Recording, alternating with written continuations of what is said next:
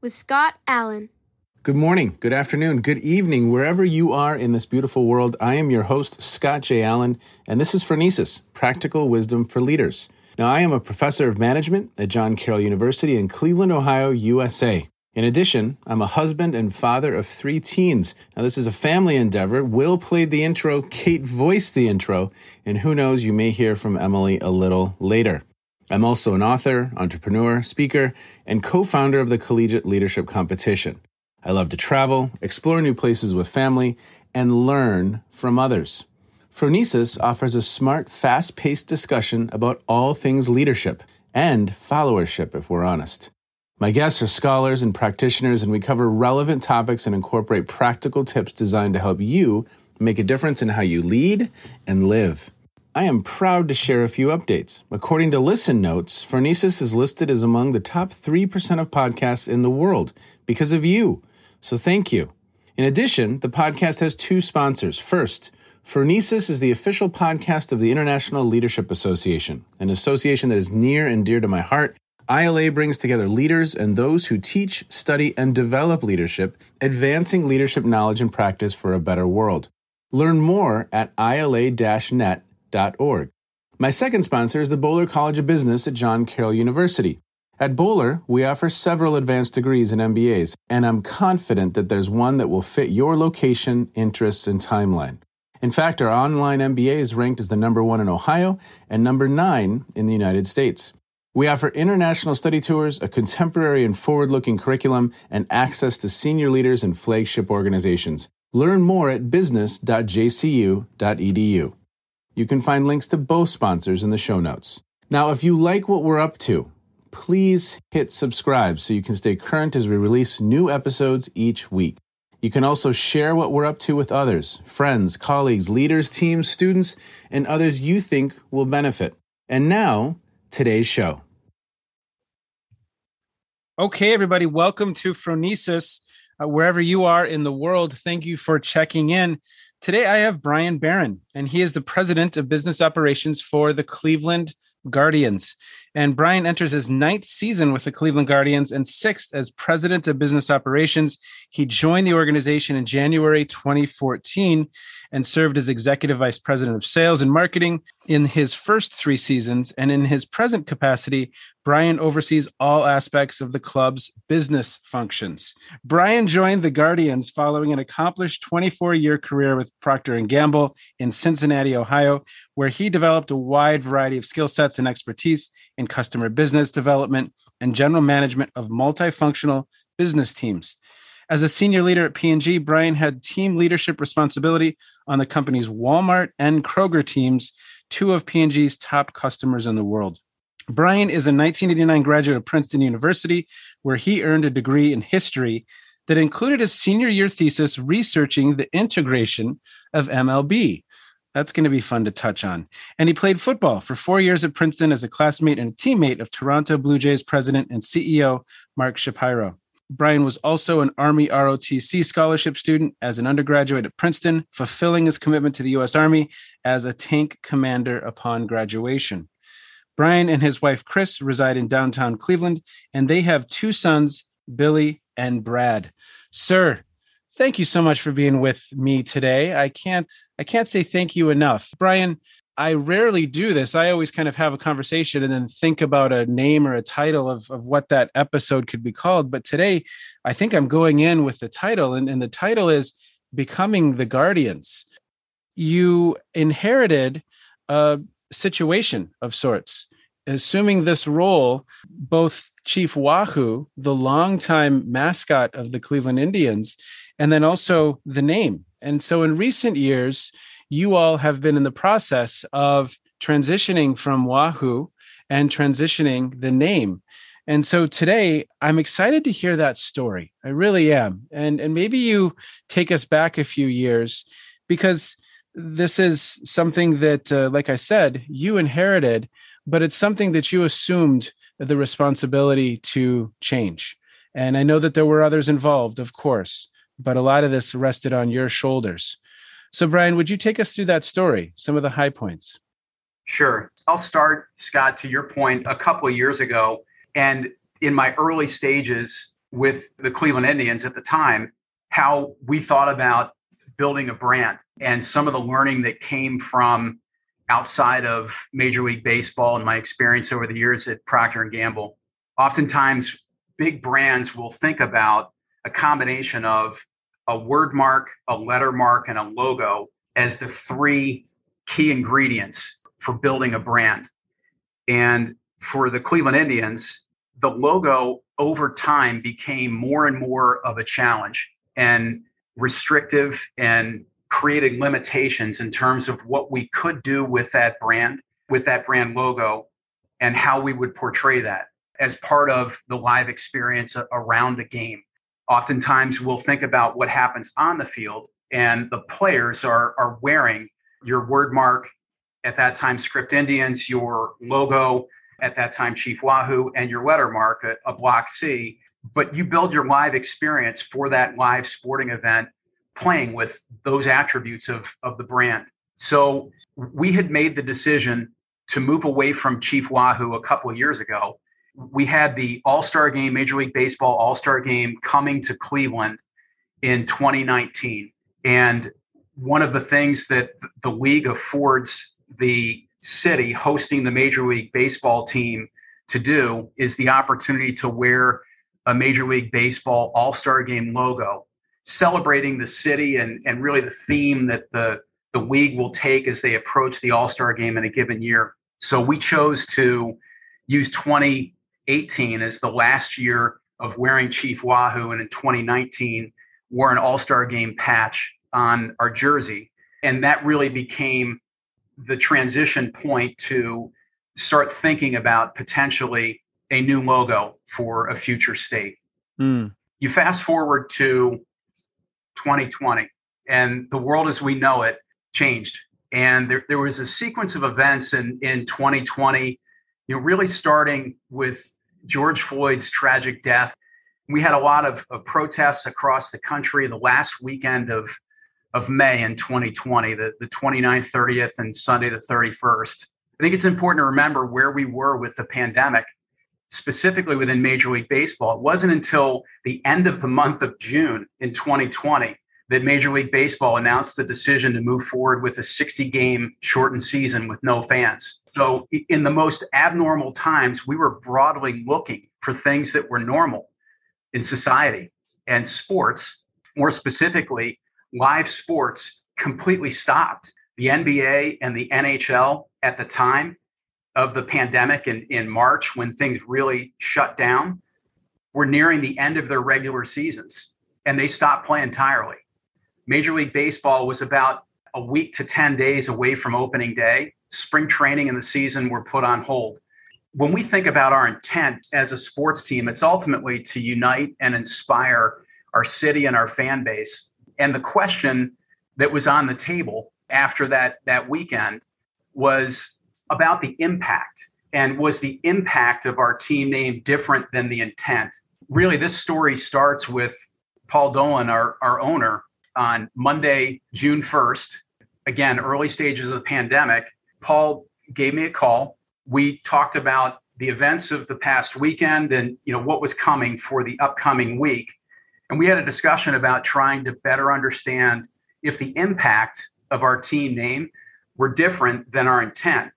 And the discussion ultimately led to the next step to learn more and following a, a process that could help us do just that. So we enrolled three experts to help us Alex King, Nikki Schmidt, and Jason Wiedemann. These are the folks who crafted the three step process to help us forge the path forward on the team name front. Hmm. And we agreed that we would let the insight gathered in that three step process drive the decisions on the path forward. So there was no predetermined outcome. If I were to talk a little bit about the phases and the timeline, we had three macro phases for our approach. And the first one was getting the answer to the question should we move away from Indians? we approached that phase beginning in July of 2020 and worked our way through it for the balance of the calendar year, really through December of 2020. The second phase was what should we move to? And if you think about this process, if the answer to the first question, should we move away from Indians, had been no, we would have stopped. If the answer is yes, you're into this second phase, which started probably in, in the fall of 2020 and ran through the summer of 2021. As you're looking in that second phase, you know, what should we move to? You begin work on that third phase of how would we bring that new brand to life. So that work really began spring of, of 2021 and it continues until today. Take me a little bit deeper into each one of those phases, if you would, Brian. Each one of those is pretty fascinating. So you have this conversation with with Mr. Dolan. You're having the dialogue. We we kind of knew we needed to move away from Chief Wahoo. And then we start thinking about the name. Is the impact of this name different than our intent? I mean, would you take us through that phase one, that that gathering of data? So phase one really began on June 1st, 2020, with the phone call and the conversation with with Paul Dolan and a discussion about trying to understand the difference between intent and impact. In the month of, of June of 2020, we quietly began phase one of this three step process. And in the month of June, Alex King, Nikki Schmidt, Jason Wiedemann actually put pen to paper and laid out the three step process. If you fast forward to July 3rd of 2020, things picked up. The Washington Redskins at the time communicated that they would no longer be the Redskins and that they would pick a different team name we released a, a statement on July 3rd of 2020 and we talked about a couple of things. We talked about our commitment as an organization to making a positive impact in our community and embracing our responsibility to advance social justice and equality. We had ongoing discussions organizationally on, on, a lot of different issues. And a lot of the social unrest underscored the need for us to keep improving as an organization. So, with all that in mind, we talked about while the focus of the baseball world shifted, you know, now we're working our way in the month of June. We announced that we're going to play a shortened season. So, there's some excitement for you're going to have live sports coming back. Yes. We also recognized our unique place in the community and made our commitment to listening, learning, and acting in a manner that can best unite and inspire our city and all those who support our team that process really started in the month of July. We began research answering that first question should we move away from Indians? We had discussions and, and research with Native American leadership nationally, locally, in the academic circles.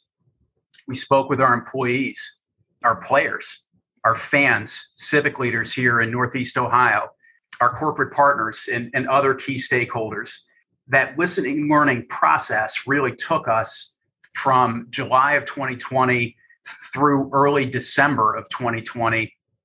And on December 14th, we made a public statement announcing our decision to change our team name mm. in on December 14th of, of 2020. I would highlight a couple of things, Scott, that I think are important in the listening and learning phase. And I think it's important to get some, some facts and level setting on a few things. Sure. I, I want to talk a little bit about Native Americans. The US government officially recognizes 574 federally recognized Indian tribes in the contiguous 48 states in Alaska. There are actually 16 states where there are no federally recognized tribes, and Ohio is one of those states. Mm. The, the Native American population, per the 2020 census, is approximately 9.7 million. So a, a little under 3%. That's about 2.9% of the US population based on the 2020 census. And at 2.9%, that's roughly 50% greater than the Native American population in Ohio, which is actually closer to 2%. So as we started to engage in this listening and learning process, we really focused in on listening to three different groups of Native American leadership the first group was at the national level, the, the second group was at the local level, and the third group were leading academic researchers. And specifically, there, Dr. Philip Deloria at Harvard and Dr. Stephanie Fryberg at the University of Michigan were two Native American leading academic researchers who have studied and fielded quantitative studies on the impact of Native American mascots on Native American children and, and Native Americans as a whole. I told you a story when we were prepping for this discussion. The moment that it clicked for me that this was probably not the best logo to the Chief Wahoo logo, I was walking my son through a museum in, in Denver, Colorado, and we walked through a group, probably a hundred Native Americans, and and the looks that were on their faces as we walked by, I, I'll never forget it. I'll absolutely never forget that feeling. I felt about an inch tall. And and at least that, and this is probably 2016, 2015, I think that's when we as a family decided to move away from the logo because again, the intent is it's a baseball cap, but the impact is very, very different on those individuals as we're walking through that crowd. And Scott, as you shared that story with me, I, I do think it's it's really important. You happen to find yourself and your family in an environment where you actually were the minority as you relay the story to me. As you can imagine with with any race, when you get a group of of individuals together and and ask for their attitudes and opinions on different things that group will will likely cover the spectrum and that spectrum will represent all kinds of different belief systems and, and values the, the challenge is to really do the best you can to gather what is the insight for that group in the aggregate and in this instance you think about 50 states in the United States and how challenging at times it is to to get 50 states on the same sheet of music. you know, with 574 federally recognized tribes, you can imagine you have a lot of different attitudes, opinions within the Native American community. The most important thing for us was to do our best as as we listened and learned and gathered insight to roll those insights up to macro conclusions where we found common themes over the course of that research. So we get to the conclusion of shifting the name, and there's agreement and consensus. Take us a little bit through phase two, if you would. Sure. So, Scott, phase two was the business question, if you will, that we were trying to answer was what should we move to? And we started research and, and a creative kickoff in January of 2021. So, we announced that we're going to move away from Indians in December of 2020. And we begin this process now, really through, I would say, January 2021 through probably the month of June of 2021. There are a couple of things that happen here. The first is this research and creative kickoff, where we do some fan and internal research to establish the foundation for name and creative development. We ideate potential name and, and narrative options and we begin graphic design and, and development process. From really January through May, we're in a phase of development, research, and, and legal reviews where we're developing and refining several potential creative paths. Fan and teammate research to understand desired components of the new brand. What are some of the attributes and, and the values that are important? And the legal clearance work is, is ongoing within that phase. As we head into, call it late May, the month of June, we're we're preparing for the unveiling. And the plan for the name unveil includes the development of a press release, video, internal communication, you know, finalizing and completing the necessary legal steps to communicate what that new team name would be. So I'll, I'll highlight a couple of things that happened throughout this phase. I want to hear the uh, Tom. I want to hear the Tom Hanks part where you called Tom Hanks and said, "Would you narrate our video?" So weave that in here, sir. I will certainly. Uh, I will certainly do that. He he actually did not record from Cleveland. He was overseas when he did it. So you know, very similar to to kind of an overarching principle is we let fan insight drive our decision. So over the course of the several months of research on what we should move to, we surveyed more than forty thousand fans. We conducted more than 140 hours of interviews with fans, community leaders, and front office personnel. And we generated 1,198 name options. So, so think of this as casting the net as wide as possible before you begin that process of, of narrowing. And through all of our research, three key themes emerged consistently. And we believe that Guardians reflects all three of these insights that were most important to our fans. The first was connecting to the city of Cleveland in a genuine and authentic way. The second was honoring our rich Major League Baseball history here in Cleveland. And third was uniting our community. As we worked our way through the process, you know, in looking for a new brand, it was important to maintain some some history and continuity. And we did that in a few different areas very yeah. intentionally. The first was with our colors. As we thought about our team colors, they're remaining the same and they've been a part of our organization for more than 80 years.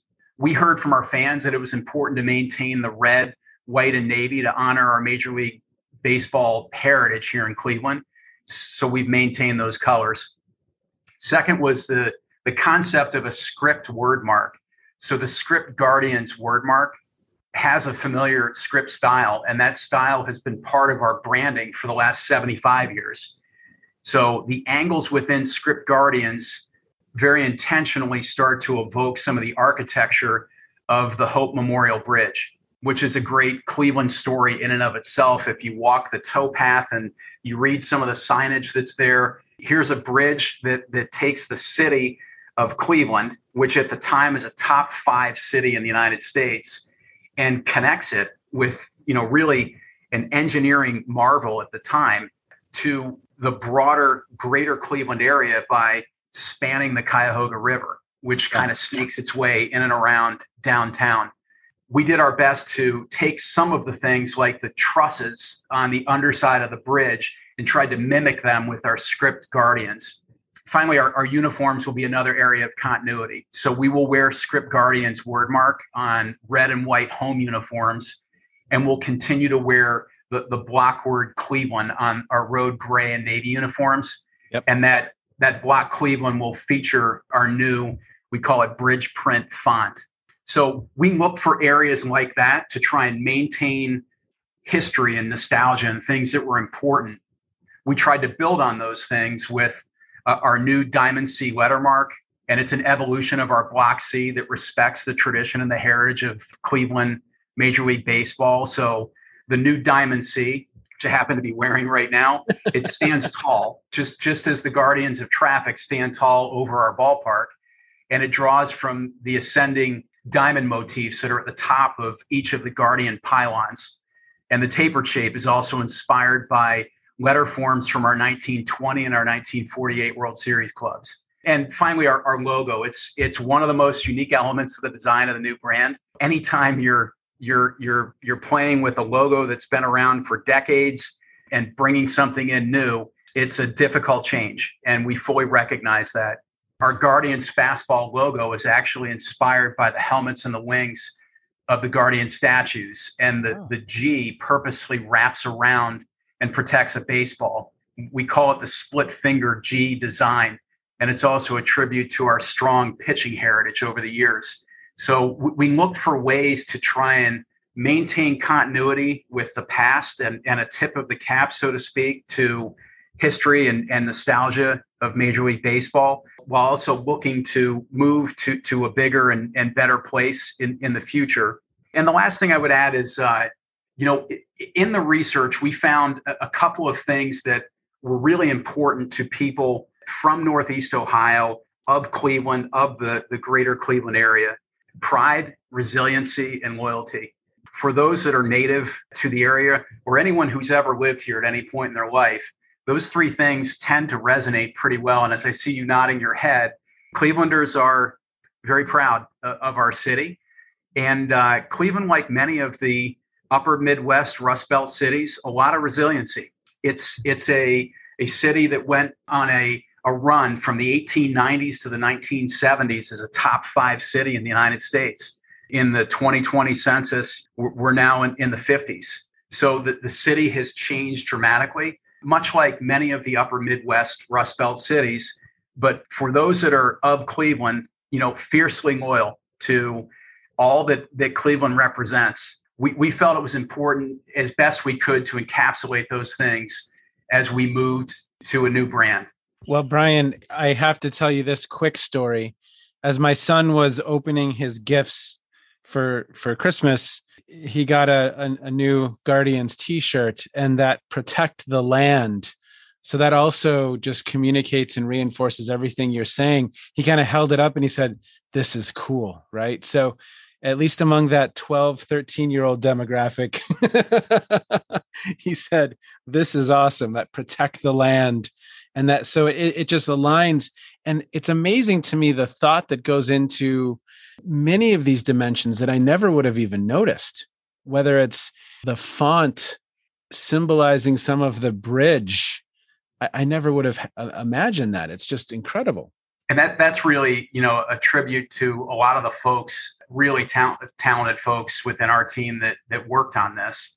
You know as as you mentioned before wanting to understand a little bit more about you know tom hanks i'll kind of bring it to uh, the end of phase two and the beginning of phase three is really the unveiling of of the new brand and how you think about bringing that new brand to life so day one is introducing uh, the new brand. So on July 23rd of 2021, we did just that.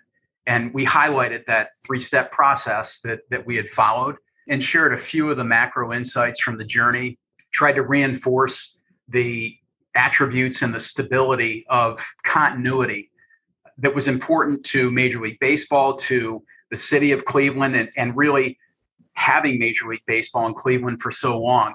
From really July through the end of the regular season, we did a lot of changeover planning, collaboration with Major League Baseball, with, with external stakeholders and internal departments to prepare merchandise, our, our social media, our information systems, our email handles, our signage, and, and other public facing assets for a, a transition. My learning over the years at Procter and Gamble, you know, Procter and Gamble has 15, 18 billion dollar brands globally. We're hard converting a, a, a franchise. A Major League Baseball franchise's values are typically starting somewhere around a billion and, and growing from there, like many of the big professional sports teams. So this is a hard conversion of a team name and not to be taken lightly. So a tremendous amount of, of changeover planning that really set us up for November 19th when we we actually had our full transition over to the Guardians and officially took ownership of the new name. The transition of major fan facing elements, our, our website, our social media, our email, our team shop, where we actually began selling merchandise with uh, the new lettermark and word mark and and logo. So that process of transition continues to this day as we're transitioning the ballpark over as we prepare to celebrate. I'll, I'll share the, the learning from Tom Hanks and, and as a, a little bit of background, Tom Hanks started his his career in the theater here in Cleveland at Playhouse Square. Yes.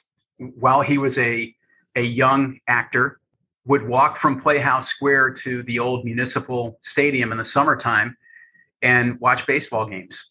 Tom Hanks has always been loyal to Cleveland. It's a part of, of his life, an important part where he got his start in, in acting.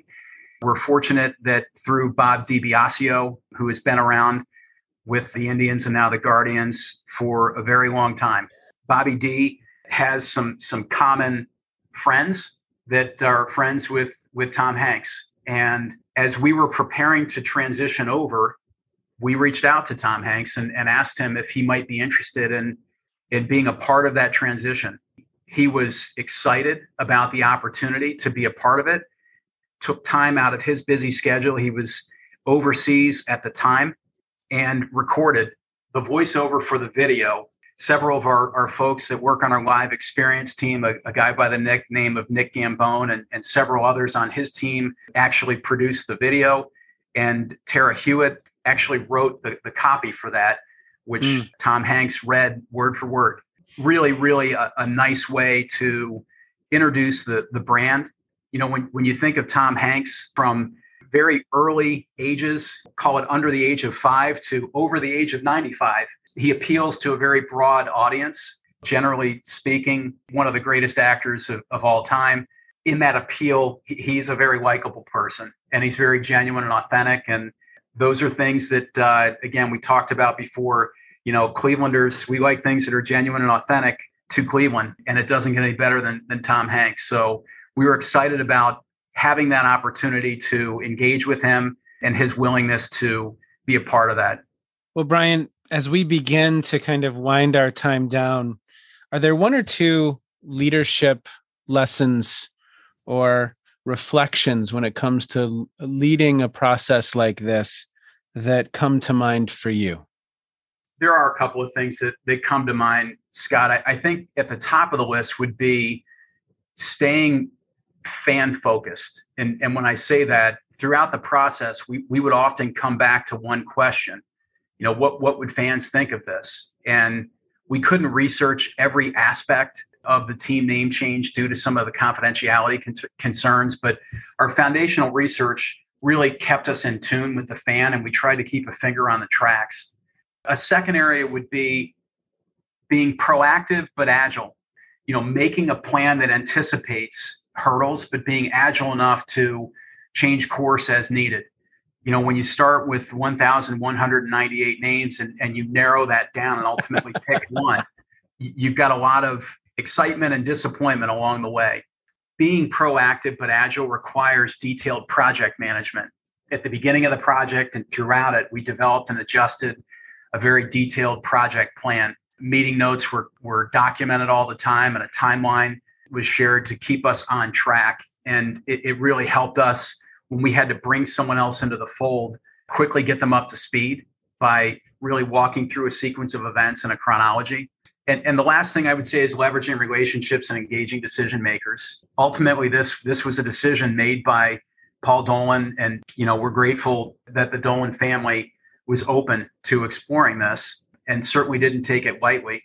The relationships, and I, as a leader, the importance of trusting and, and empowering the people around you. You know, I, I referenced Alex King and Nikki Schmidt and Jason Wiedemann at the outset. They were there from phase one, and they're still there as we're bringing the new brand to life. And along the way, as we brought others into the fold, you know, trusting and empowering the people around you as a leader, those people oftentimes have more skills, knowledge, and experience than you in a given area trusting and empowering and then getting out of the way and taking notes and really listening actively to w- what they can bring to the table so you can learn as much as possible along the way. Of course, Brian, you know that a faction of fans would view this as a loss, as a shift, as a change. And there's going to be folks who are struggle with that change. And in the face of that, and in the face of some of that backlash you knew you would receive and, and Mr. Dolan would receive, uh, we moved forward. Would you talk a little bit about that? Sure, Scott. As you alluded to, this is obviously a very challenging issue to, to tackle. When, when you're hard converting a, a brand name that's been around for over 100 years, uh, it's a very challenging thing to do. We talk a lot about doing our best to do the right things the right way when they need to get done and having the discipline to do them that way all the time.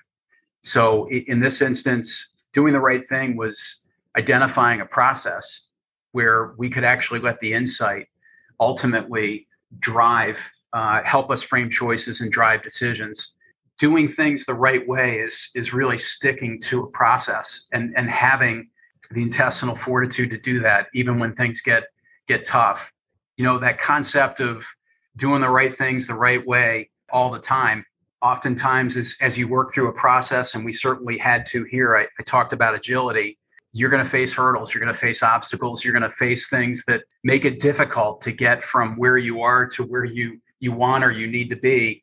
And you have to have that discipline or maintain that discipline to stick with the process. And ultimately uh, get to a place where what you're leaving behind is something that will last. And we really care deeply about Major League Baseball in Cleveland. And we've talked many times about the most important part of, of the team name is the part that comes in front of the nickname, which is Cleveland. And we're proud to be from Cleveland It's a smaller market within Major League Baseball, but we take a lot of pride in uh, going after things in Cleveland and competing to uh, the, the best of our potential. Well, I can I can say that there probably wasn't a more perfect evening than that All-Star game a few years back. Beautiful night. I was there with my son and my father-in-law building memories. I was there when we were in the World Series with my son and my wife cheering on. And one of my favorite things to do is sit with a a glass of beer and watch a game in the summertime. And you providing that experience being a part of the the the team of individuals providing that experience and uniting our community in that way it's very much appreciated thanks for the work that you do brian uh, it's not easy work it's not easy leading that's why this podcast exists because i am so thankful and fascinated by people like you who are doing this work day in day out even when there's a global pandemic, even when there's any number of other uh, contextual factors. And I think it was you once that said, control the controllables. And, uh, you know, I'm just so thankful for the work that you do. Before we end, one quick question anything you've been reading listening to streaming that's caught your eye or your ear in recent months i've been reading a lot about change and, and about leadership in times of change, watching TED Talks. And I think a combination of, of different things that I've been able to read and, and watch and, and listen to has kind of led me to this oversimplified conclusion. The only constant is is change, and the only difference is is the speed with which it happens. And in this day and age, the technology fuels that change at an, at an accelerated rate. So you really have two choices. You can either figure out how to adapt and evolve and change, or you can't. And that's not an easy thing to do. You know, as you're framing choices and making decisions with a, a constantly changing world around you, the best decision is always the right one. The next best one's the wrong one. And the worst one is actually the choice of indecision. With so much data and so much information flowing so rapidly, there's a tendency to just wait a little bit more to get a little bit more information to make the perfect decision and you really have to do your best as a leader to get enough information to make an informed decision and ultimately be accountable for that so i can't point to a specific podcast or book or ted talk it's just watching and listening to a lot of different ones where those kinds of things have kind of come through for me i love it well sir best of luck to the guardians best of luck as we move into the 2022 season. Uh, thank you for the work that you do. Thanks for stopping by, Brian. I really, really appreciate it. Well, thank you very much for the time. And uh, anytime I can help, and I'm, I'm looking forward to connecting with you sometime this spring at a ball game and, and this summer with your students. We will do it. We will do it. Be well. Okay. You too. I think our conversation just now was about Major League Baseball, but one of the primary lessons in there was critical impact versus intent. While at times, as managers, as leaders, as professors, as scholars, we may have a certain intent in our work, but the impact of that may have unforeseen ramifications. So I think it's something that we all have to be ever mindful of impact versus intent. As always, thank you so much for checking in. I hope that this episode has been thought provoking. It certainly has for me. Be well, take care, impact versus intent. Bye bye. You have just finished another episode of Practical Wisdom for Leaders with Scott Allen. To contact me, visit www.scottjallen.net or send me a note at scott at scottjallen.net. I can also be found on Twitter and LinkedIn, so let's connect. Now, if you have feedback, I'd love to hear it. And as always, thank you so much for listening. One final nod to our sponsors, the International Leadership Association and the Boler College of Business at John Carroll University. And now, here's Kate's twin sister Emily with the outro.